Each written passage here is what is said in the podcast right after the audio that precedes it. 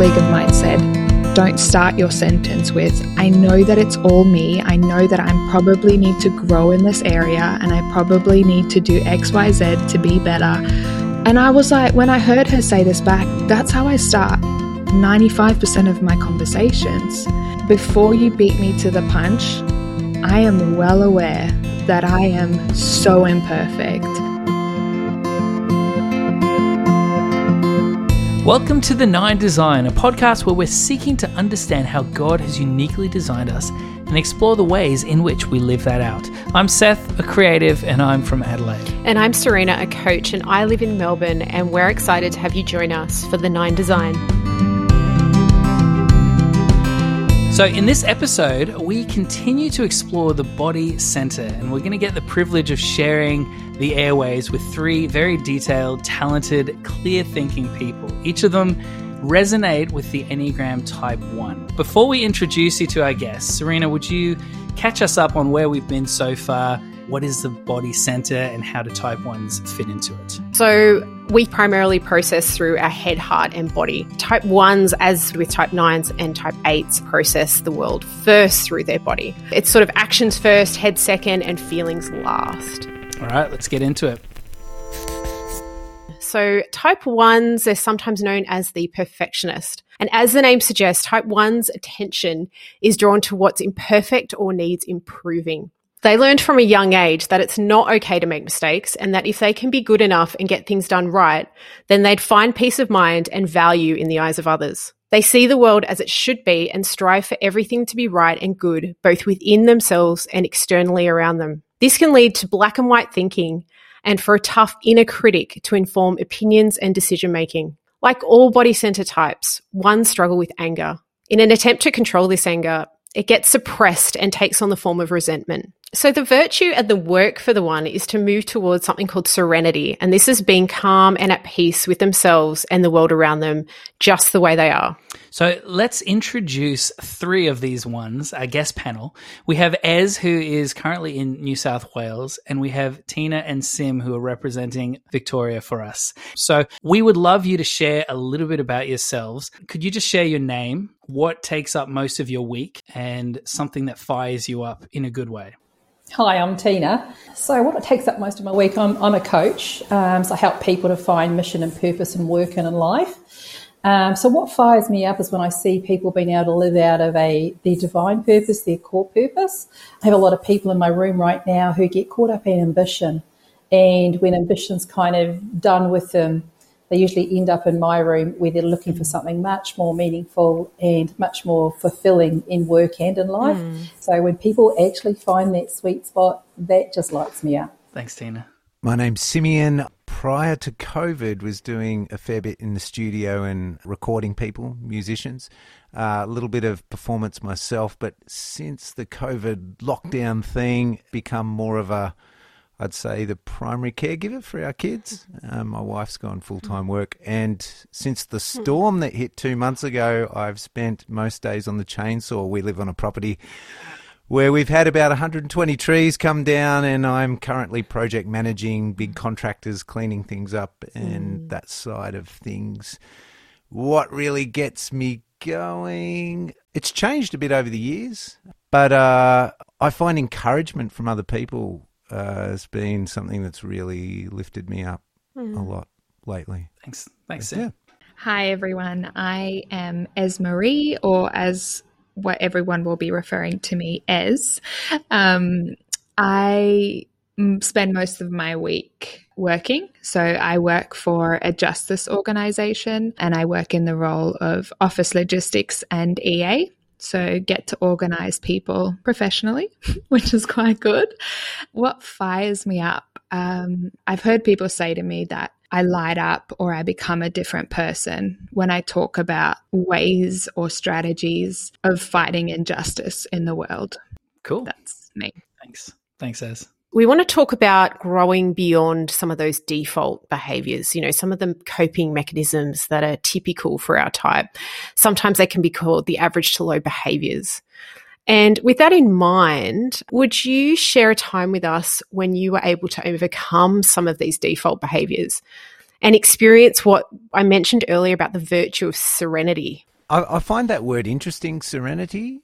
Um, mm. I know you mentioned earlier in your description about ones the word peace in the way you described. I think it was a sub-description of serenity, but yeah. I would probably associate more with searching for peace than I would serenity. I know they're very mm. similar, but mm. I feel like peace can be found anywhere, whereas contextually serenity feels more like a place you go rather than mm. a being sure. something. I know you can be serene, but mm. maybe it's just me understanding the definition of what, what those words mm. are. But as far as that, I, I don't know whether it's an escape or becoming at peace. For me, that's that's through almost disconnection from my thinking in a way, or or the scenario where I might be stressed. Mm. So uh, a beautiful piece of music, or being out in creation where I'm completely removed from my circumstances, where I no longer can see the things that need me to attend right. to, or uh, have a connection of responsibility, mm. or and also in those spaces too, I think, whether it be music or or creation, I think sometimes there's almost a reminder in those things that that things that aren't perfect can be beautiful mm. too.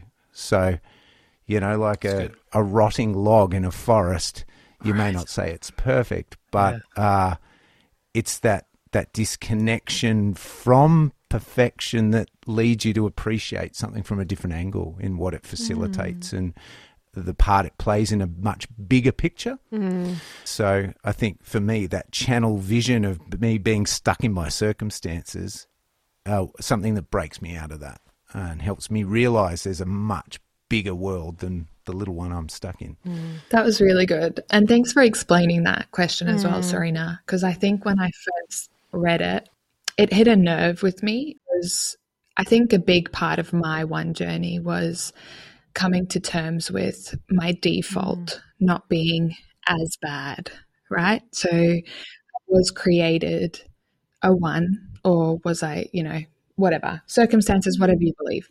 I mean, a one's fear is that we are corrupt mm. or evil.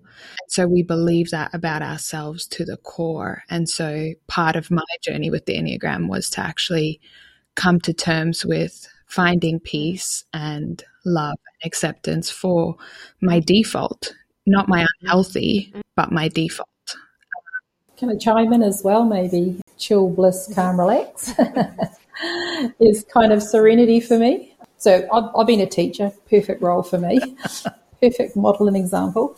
But I remember back in the old days, before I, I really understood myself, I would stand in front of a group to facilitate, and I would actually become breathless. I'd feel so anxious because I'll be worried about getting it wrong. I like I would I would spend most of the time talking at people, and that was me getting in my way. But since the work of the Enneagram, um, I facilitate, you know, a few groups, I've been keynote speaker, et cetera, et cetera. And what I'm finding now, rather than being someone who stands at the front and is a significance getter, mm-hmm. I've just become a significance giver mm-hmm. because it's no longer about me or my performance, what I do know, what I don't know, um, which is quite quite important for a social one, like intelligence and information and knowledge. It's just this real sense that when I'm in a room with people now, it really is just about them. When I'm able to relax and, and and slip into bliss, and I jump off the call, and the difference that I feel in my body when I've been mm-hmm. giving people significance rather than trying to get known or significant for, I don't know, my genius or something. That I just know that the difference when I've mm. been one or the other. Tina, you mentioned the the difference in your body. Can you explain mm. that, you know, as a body type, how as a one mm. do you connect, does your body connect to these kind mm. of emotions? Well, when I know, when I know, I know when I'm trying to get significance, I know when um, that checking and double checking and triple checking everything is playing a part, because my body just feels tense. Mm. I just feel tension in my body. I feel like um, instead of energy rising up, it gets stored, and I become more and more kind of constricted, and particularly in my chest area. I can feel it in my shoulders, around my chest, and I know, um, so right now I'm not feeling that. I'm feeling, re- I feel like energy's flowing. I feel like I'm about to kind of, woo, but I don't feel constricted. I feel really, I just feel passion, and I feel, um, I don't know, energy flowing through my body.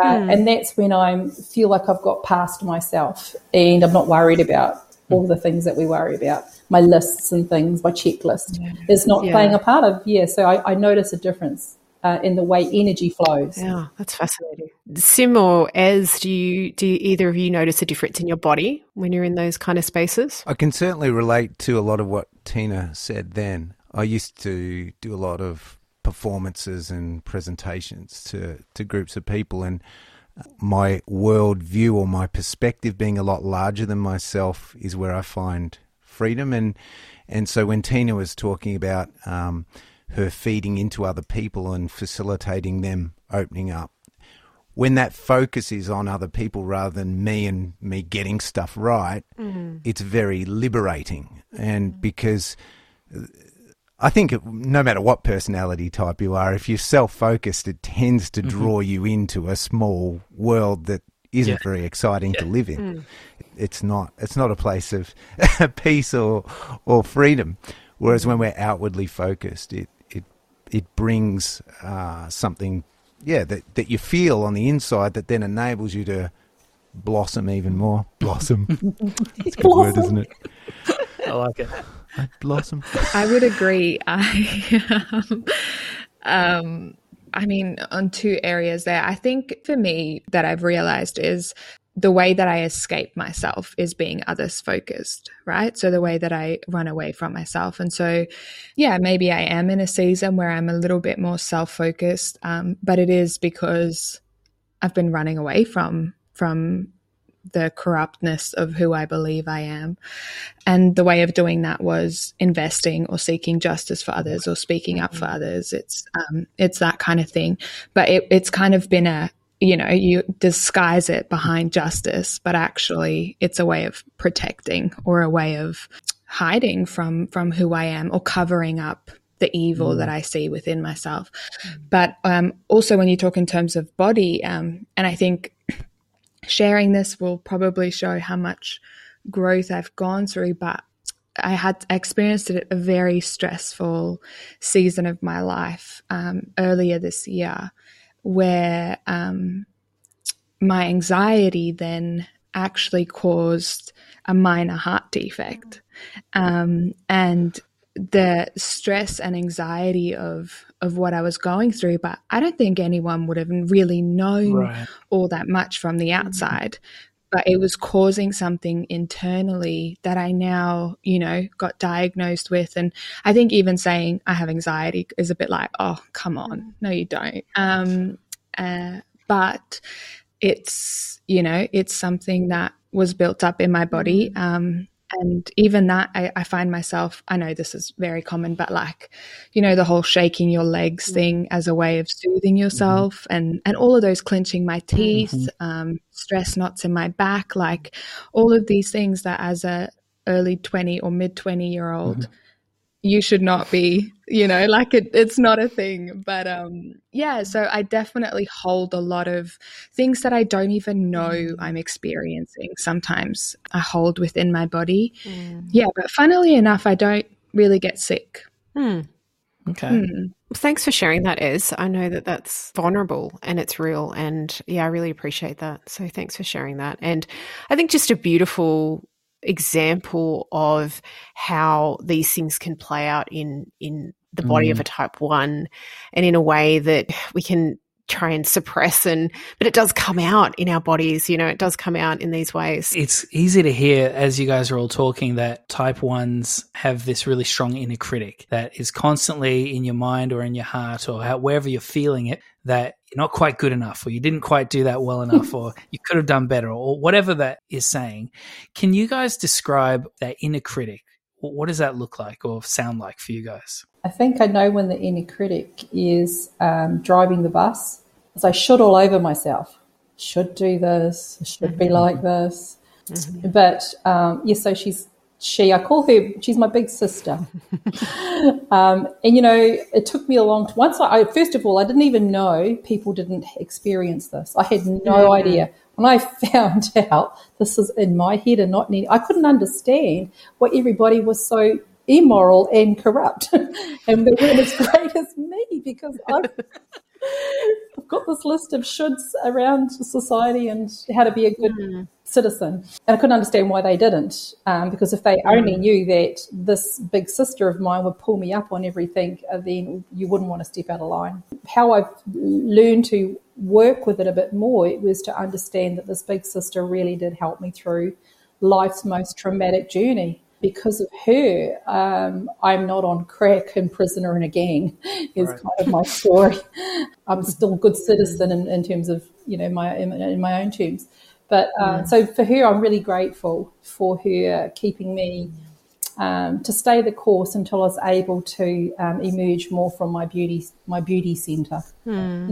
Mm. Simon, as do you guys mm. feel similar with that? Like you've kind of got this extra voice where you notice, hey, this is a different different voice speaking in. Yeah, mm-hmm. yeah, definitely. I guess I, um, when I first heard the question, I thought that inner critic's changed over the years, or maybe the way I've perceived that critical voice has been different over the years. As a child, I wasn't really, I didn't see it negatively at all. I had that sense of what was right and wrong and that what I needed to do, but it didn't weigh me down. Okay. And I probably wasn't so worried even about my performance. It, it, I think I always thought I had time, mm. if that makes sense. I'm still young. Even if I don't get it right, I can grow, I can learn. Okay. I, I can become perfect. It's yeah. okay. Yeah. Whereas as I've got older, the voice has probably got more destructive in the way that it affects mm. me. Okay. Even though I, I am critical of others, I'd say I'm far worse in the criticism yeah. of myself. Mm-hmm. I seem to understand grace for other people a lot more than I do for myself. To find uh, an understanding of grace has been very, very hard, because that would probably be my biggest faith-requiring step, to yeah. believe that what God says about me is true, mm-hmm. not what my inner critic does or even what other people say about me. Right. Because mm. I, I don't believe most other people when they say I've done something all right. But there, there's growth in all that too. Don't don't let mm. me just paint a completely dark picture of me heading down the down the gurgle there. Maybe maybe Ez should speak up now. Give us a real positive one. Oh, that's so good. No, the inner critic is very, very much a part of me still. I can't differentiate between when it's me or the critic. Mm-hmm. Mm. I experience my thoughts, what would people would call the critic, I think, to be very, very loud. And for myself, I vocalize my critic. So I vocalize my critic okay. before anyone else can and before mm. my critic can.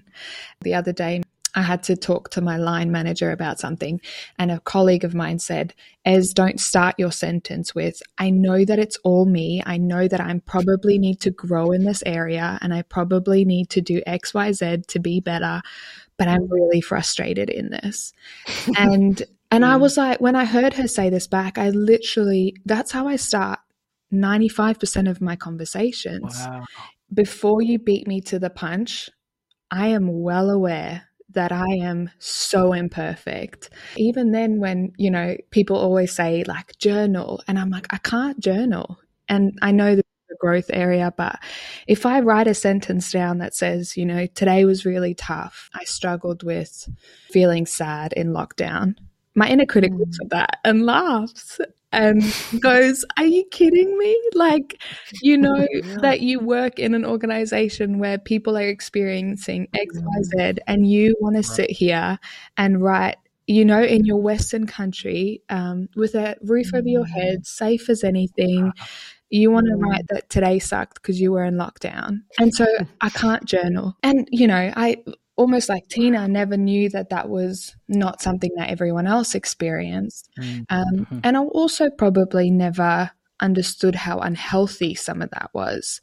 But at the mm. same time, I find comfort in my critic, because I know mm. ultimately it does have my back. Mm. It does. It makes me a better person. It even sometimes makes me empathetic, because it goes, as did you think about, you know, when you said this, what that person felt like? And so it does bring out good sides of who I am, but I I think maybe maybe it's because I'm still learning and growing and very young, but um yeah, my inner critic is is very loud and very intertwined with who I am.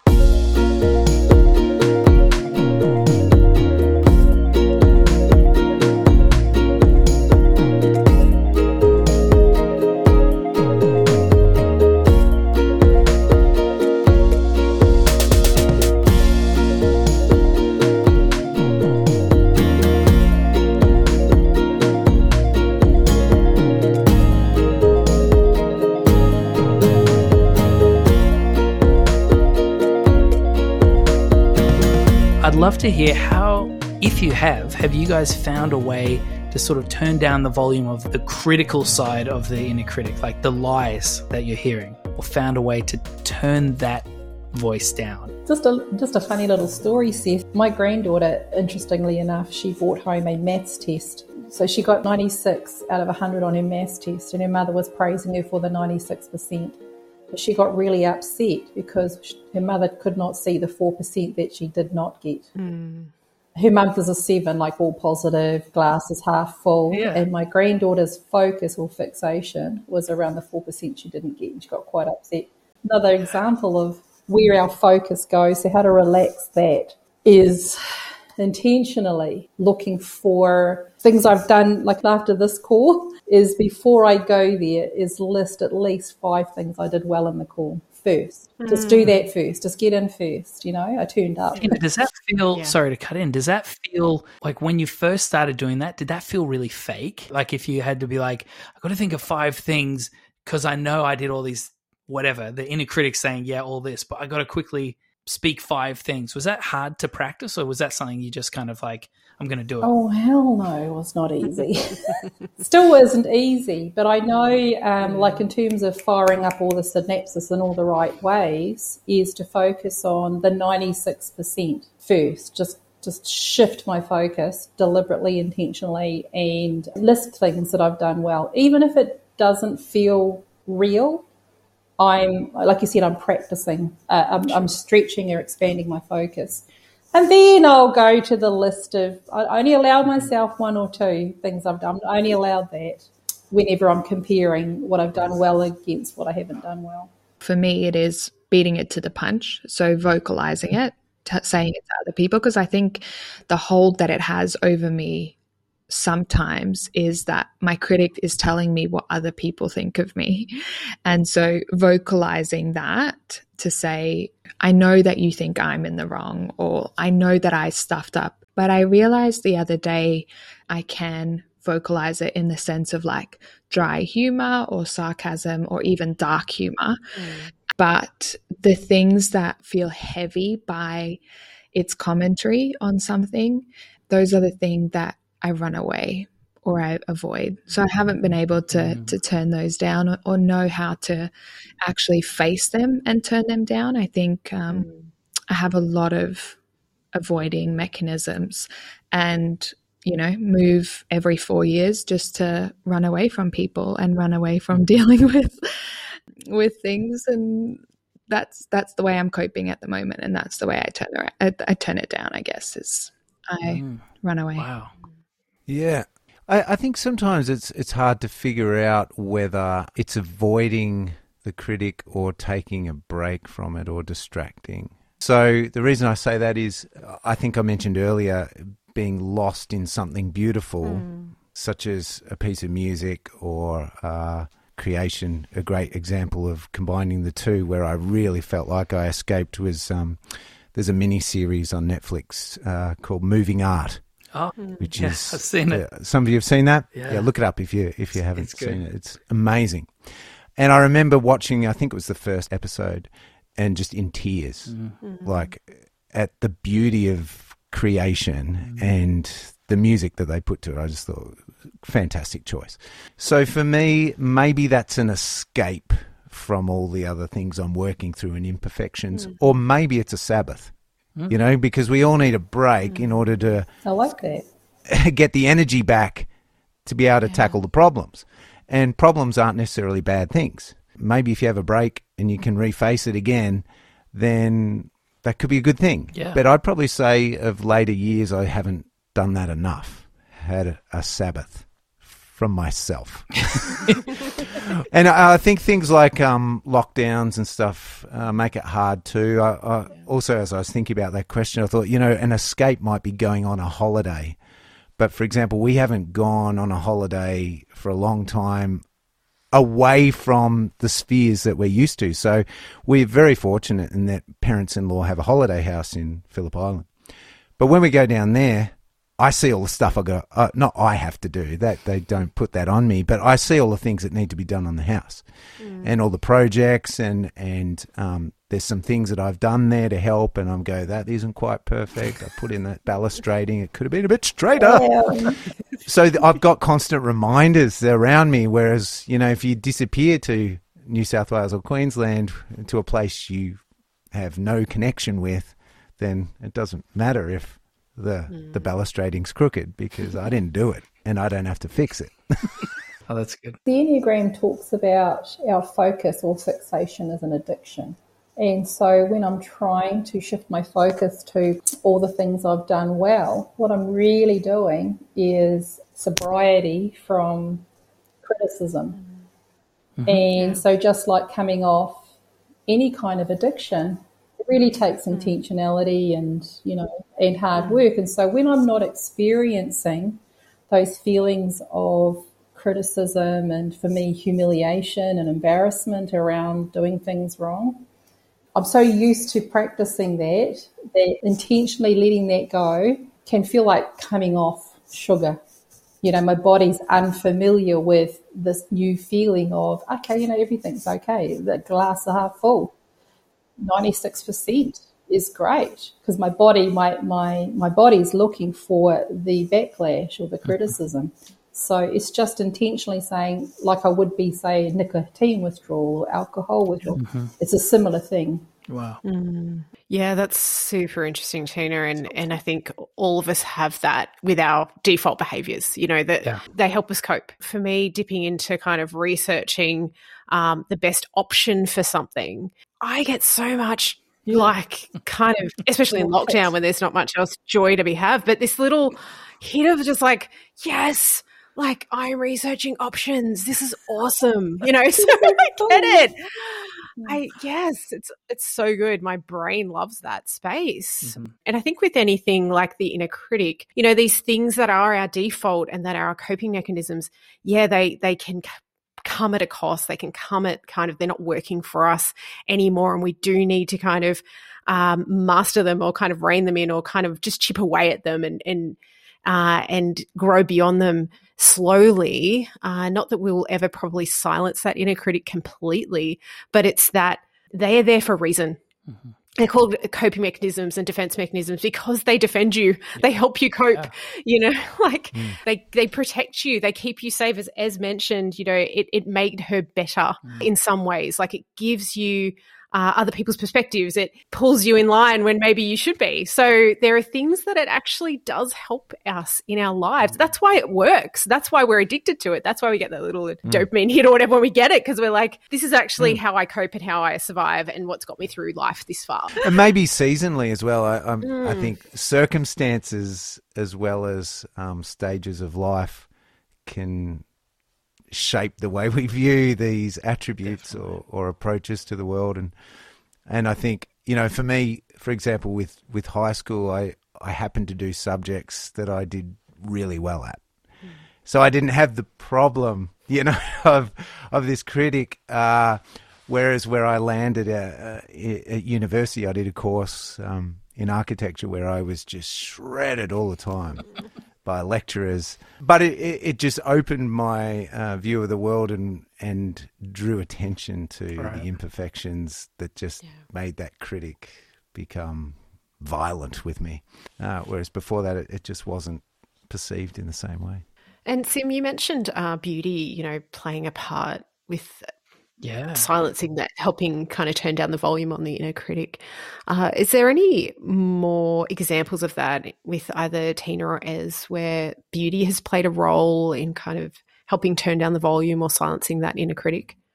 I, yeah, not dissimilarly get can get lost in good music or like good worship songs where you you know that it's been inspired by God, but also can get lost in the the good stories about humanity. Mm. And mm. that can be as simple as like good sportsmanship. I don't know if any of you guys watch the Olympics, um, mm. but um, yeah, sport can make can make me cry if yeah. the the underdog wins, and and you get lost in the emotions yeah. that that person displays and the hard work paying off and the the perfection, if you want to call it, that they achieve.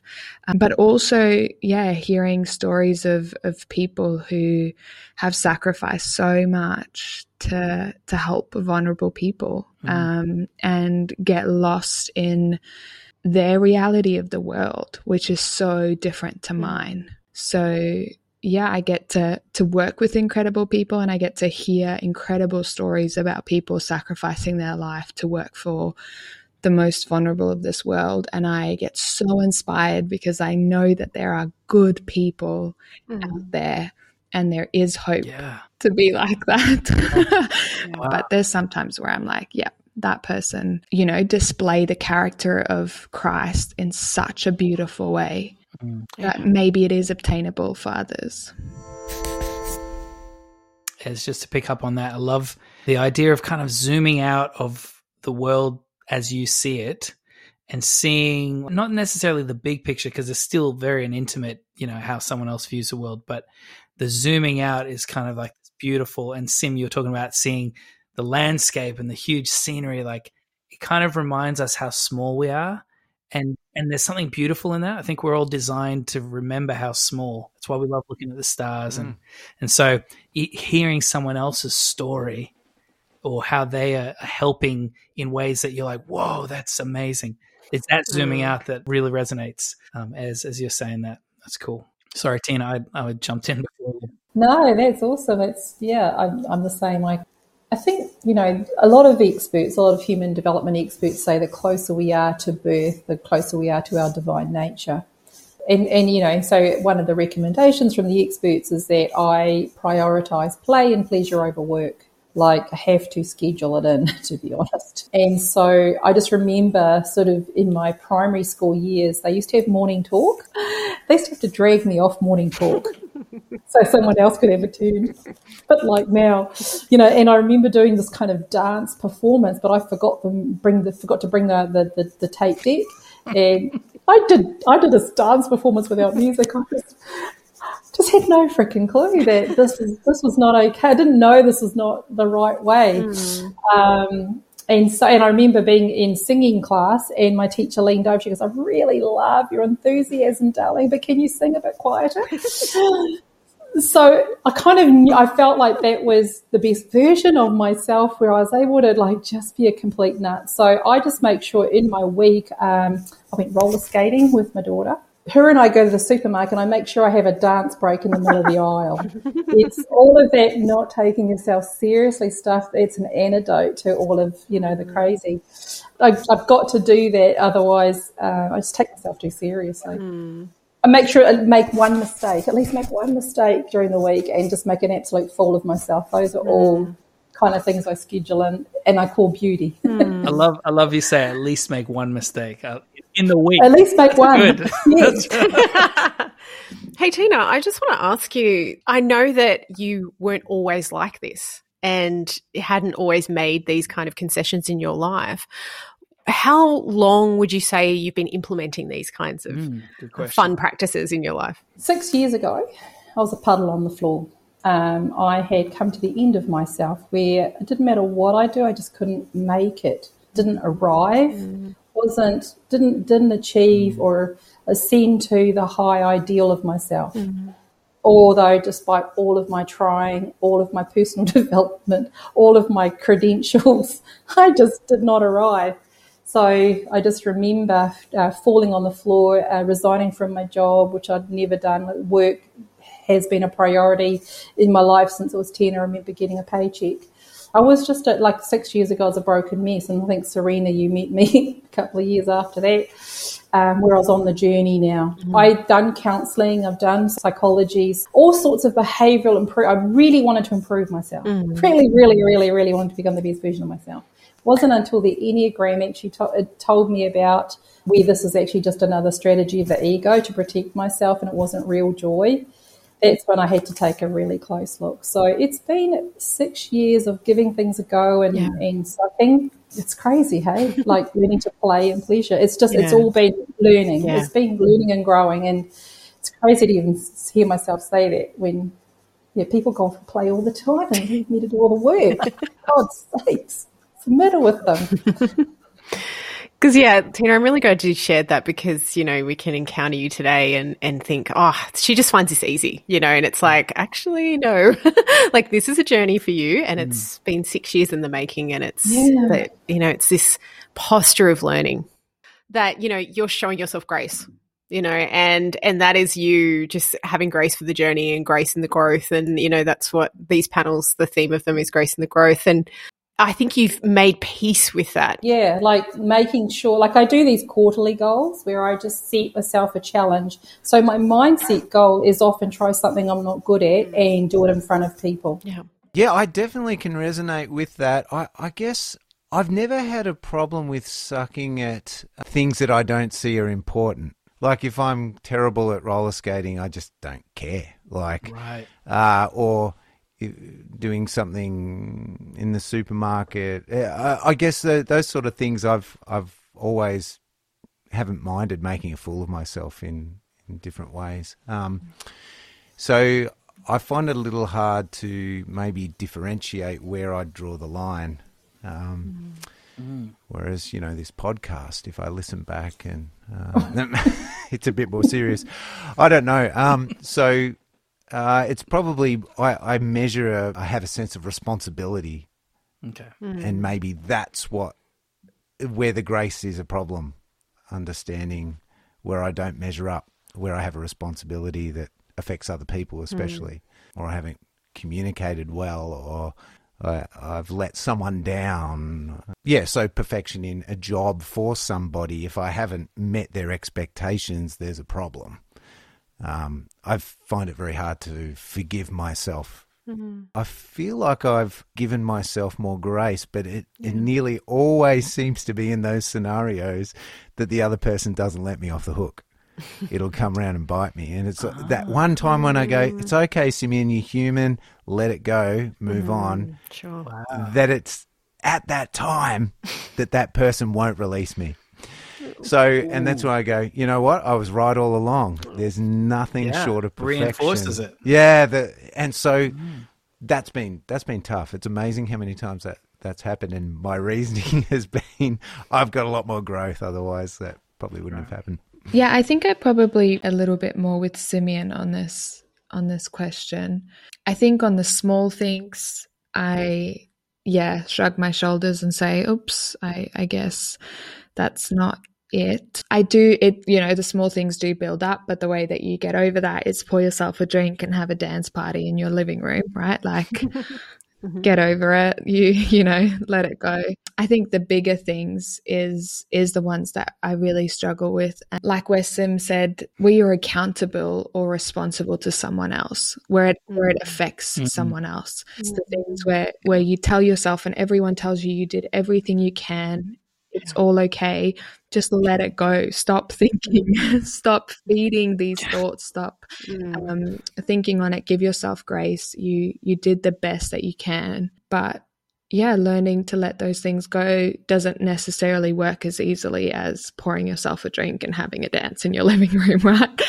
Um, so yeah, I think like Sim as well, I, I'm definitely still learning to grow in that area and learning to to not hear those voices and critics so loud on those incidences. Another sort of difficult thing other than showing grace, but expressing emotions can be difficult for type ones and sort of those, especially those sort of tender emotions that are close to your heart, um, and they can be suppressed. how do you guys give yourself permission to feel things? What you, this question again, when I when I read it, I was like, what? I struggle with emotions. I'm a very emotional being. Um, and I spoke to a friend about this who's who's actually a seven. And she also said to me, she was like, yeah, no, you have a lot of emotions. Like you are all over the shop. For me, I, I do, emotions has its place. And so I share emotions where, where appropriate. Um, but I also think I've definitely learned to be okay with the unpredictability of my emotions. Mm. I still explain them away and I still, um, yeah, make excuses for them, but I've kind of learned, you know, being a body type, my emotions get felt by a room before I even say them or before they, they come out.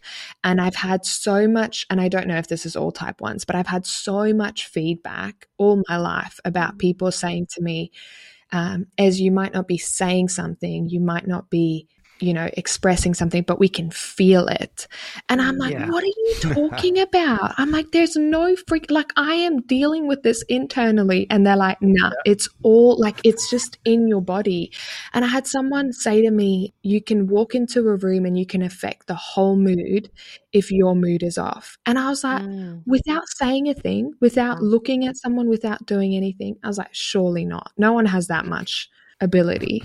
Um, but apparently it's a bit intense in my body. So I think yeah. I just learned. You're not the only one. Yeah. The only one. It's okay. Thanks, Sam. Thanks. My wife tells me I wreck the room all the time. oh, and, and light it up. And light it up sometimes. That's good. That's good. Sometimes. Yeah, I just had to come to terms with it. I just had to let it go. Do I share like the deep stuff with everyone? one hundred percent no. Do I think that they know sometimes what's going on there? Yeah, I think a lot of people would have known earlier this year when I was going through stuff that it was going. I was going through those things um, before I even knew or got the, you know, doctor's certificate saying you're stressed. I think emotions, I have a healthier relationship with them now mm. than I did a year ago. And mm. I am very emotional. I now cry a lot. Mm. I am in a constant state of frustration mm. slash anger. And I enjoy laughing. I enjoy being happy. I enjoy all the range of emotions, and I allow myself days where I can cry, especially in, in lockdown. The way you worded that was so helpful. I have a friend who is potentially type one, but they're struggling thinking, oh, I'm, I'm just, I'm too emotional. I can't be a type mm-hmm. one. And, and they're thinking maybe I'm a type four or something like mm-hmm. that. But everyone around them is like, from the outside, we feel your emotion, mm-hmm. but you don't show, like you, you feel like you're going, got emotions because it's all on the yeah. inside and, and kind of everyone feels it, mm-hmm. but we don't see it with this particular mm-hmm. friend. I know on the inside you feel this, mm-hmm. but compared to some other people, it's a very different type of emotion. Yeah. So the way you explained about um, walking into a room and everyone noticing it kind of before you mm. did, that, that's so helpful. Yeah. That was really helpful. And maybe the, you know, the dead face is because it's not appropriate to walk into a room and be like, what the heck is going mm. on here?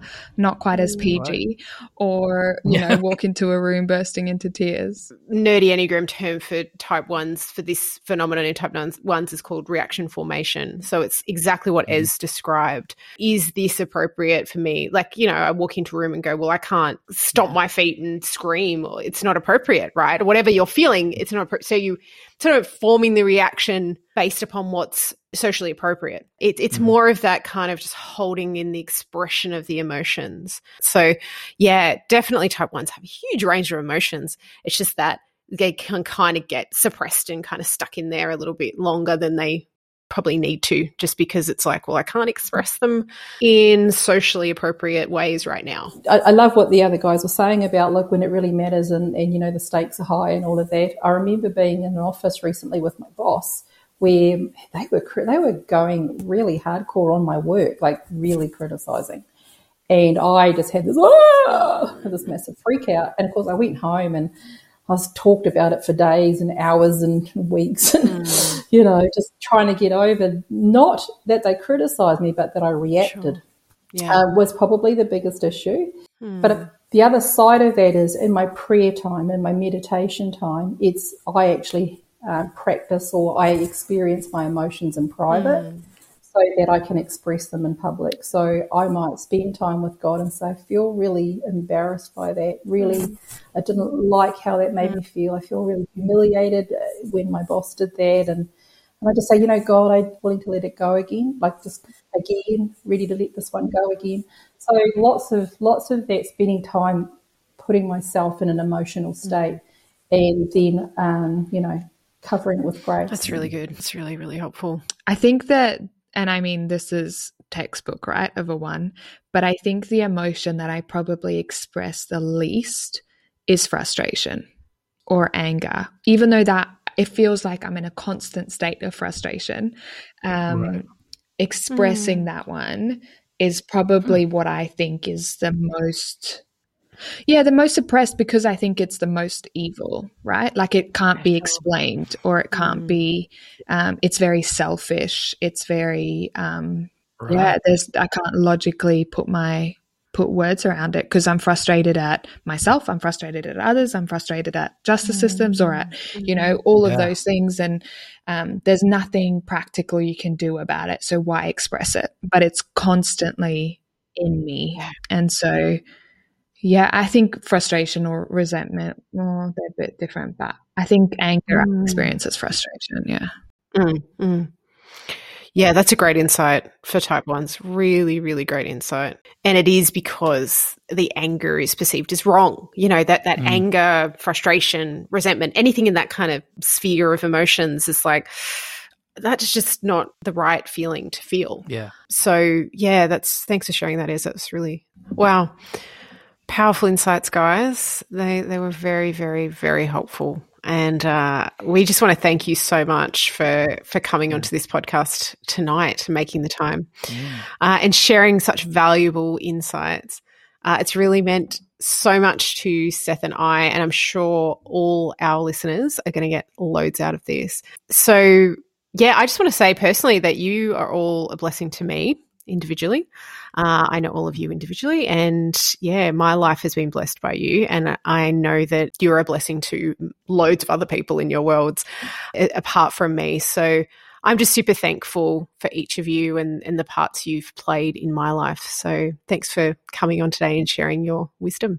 Appreciate it. What a great opportunity to meet other people with same challenges. Yeah. My pleasure. Um, mm. Hopefully I'm brave enough to listen back. Yeah, thanks for having us. Um, it was really good. And also for all of you who are listening and really resonate with this type one experiences that you've just been hearing, we want to say thank you for the way that God has designed you. And I'm not just saying that to make you try and feel good or whatever, because I know most ones will be hearing that and mm. going through that grid of imperfections and be thinking, yeah, but it's not entirely true. God didn't design mm. us great or whatever.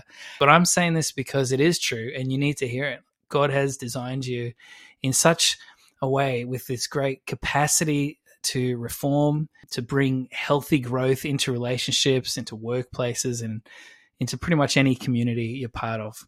And so I love your honesty. I love the the moral compass that you guys have, your attention to detail. Mm. These are really good things. And so we're really thankful that ones exist, and we're thankful if you're listening and this resonates with you. We're thankful for you and glad you're on the yeah. human team. Yes.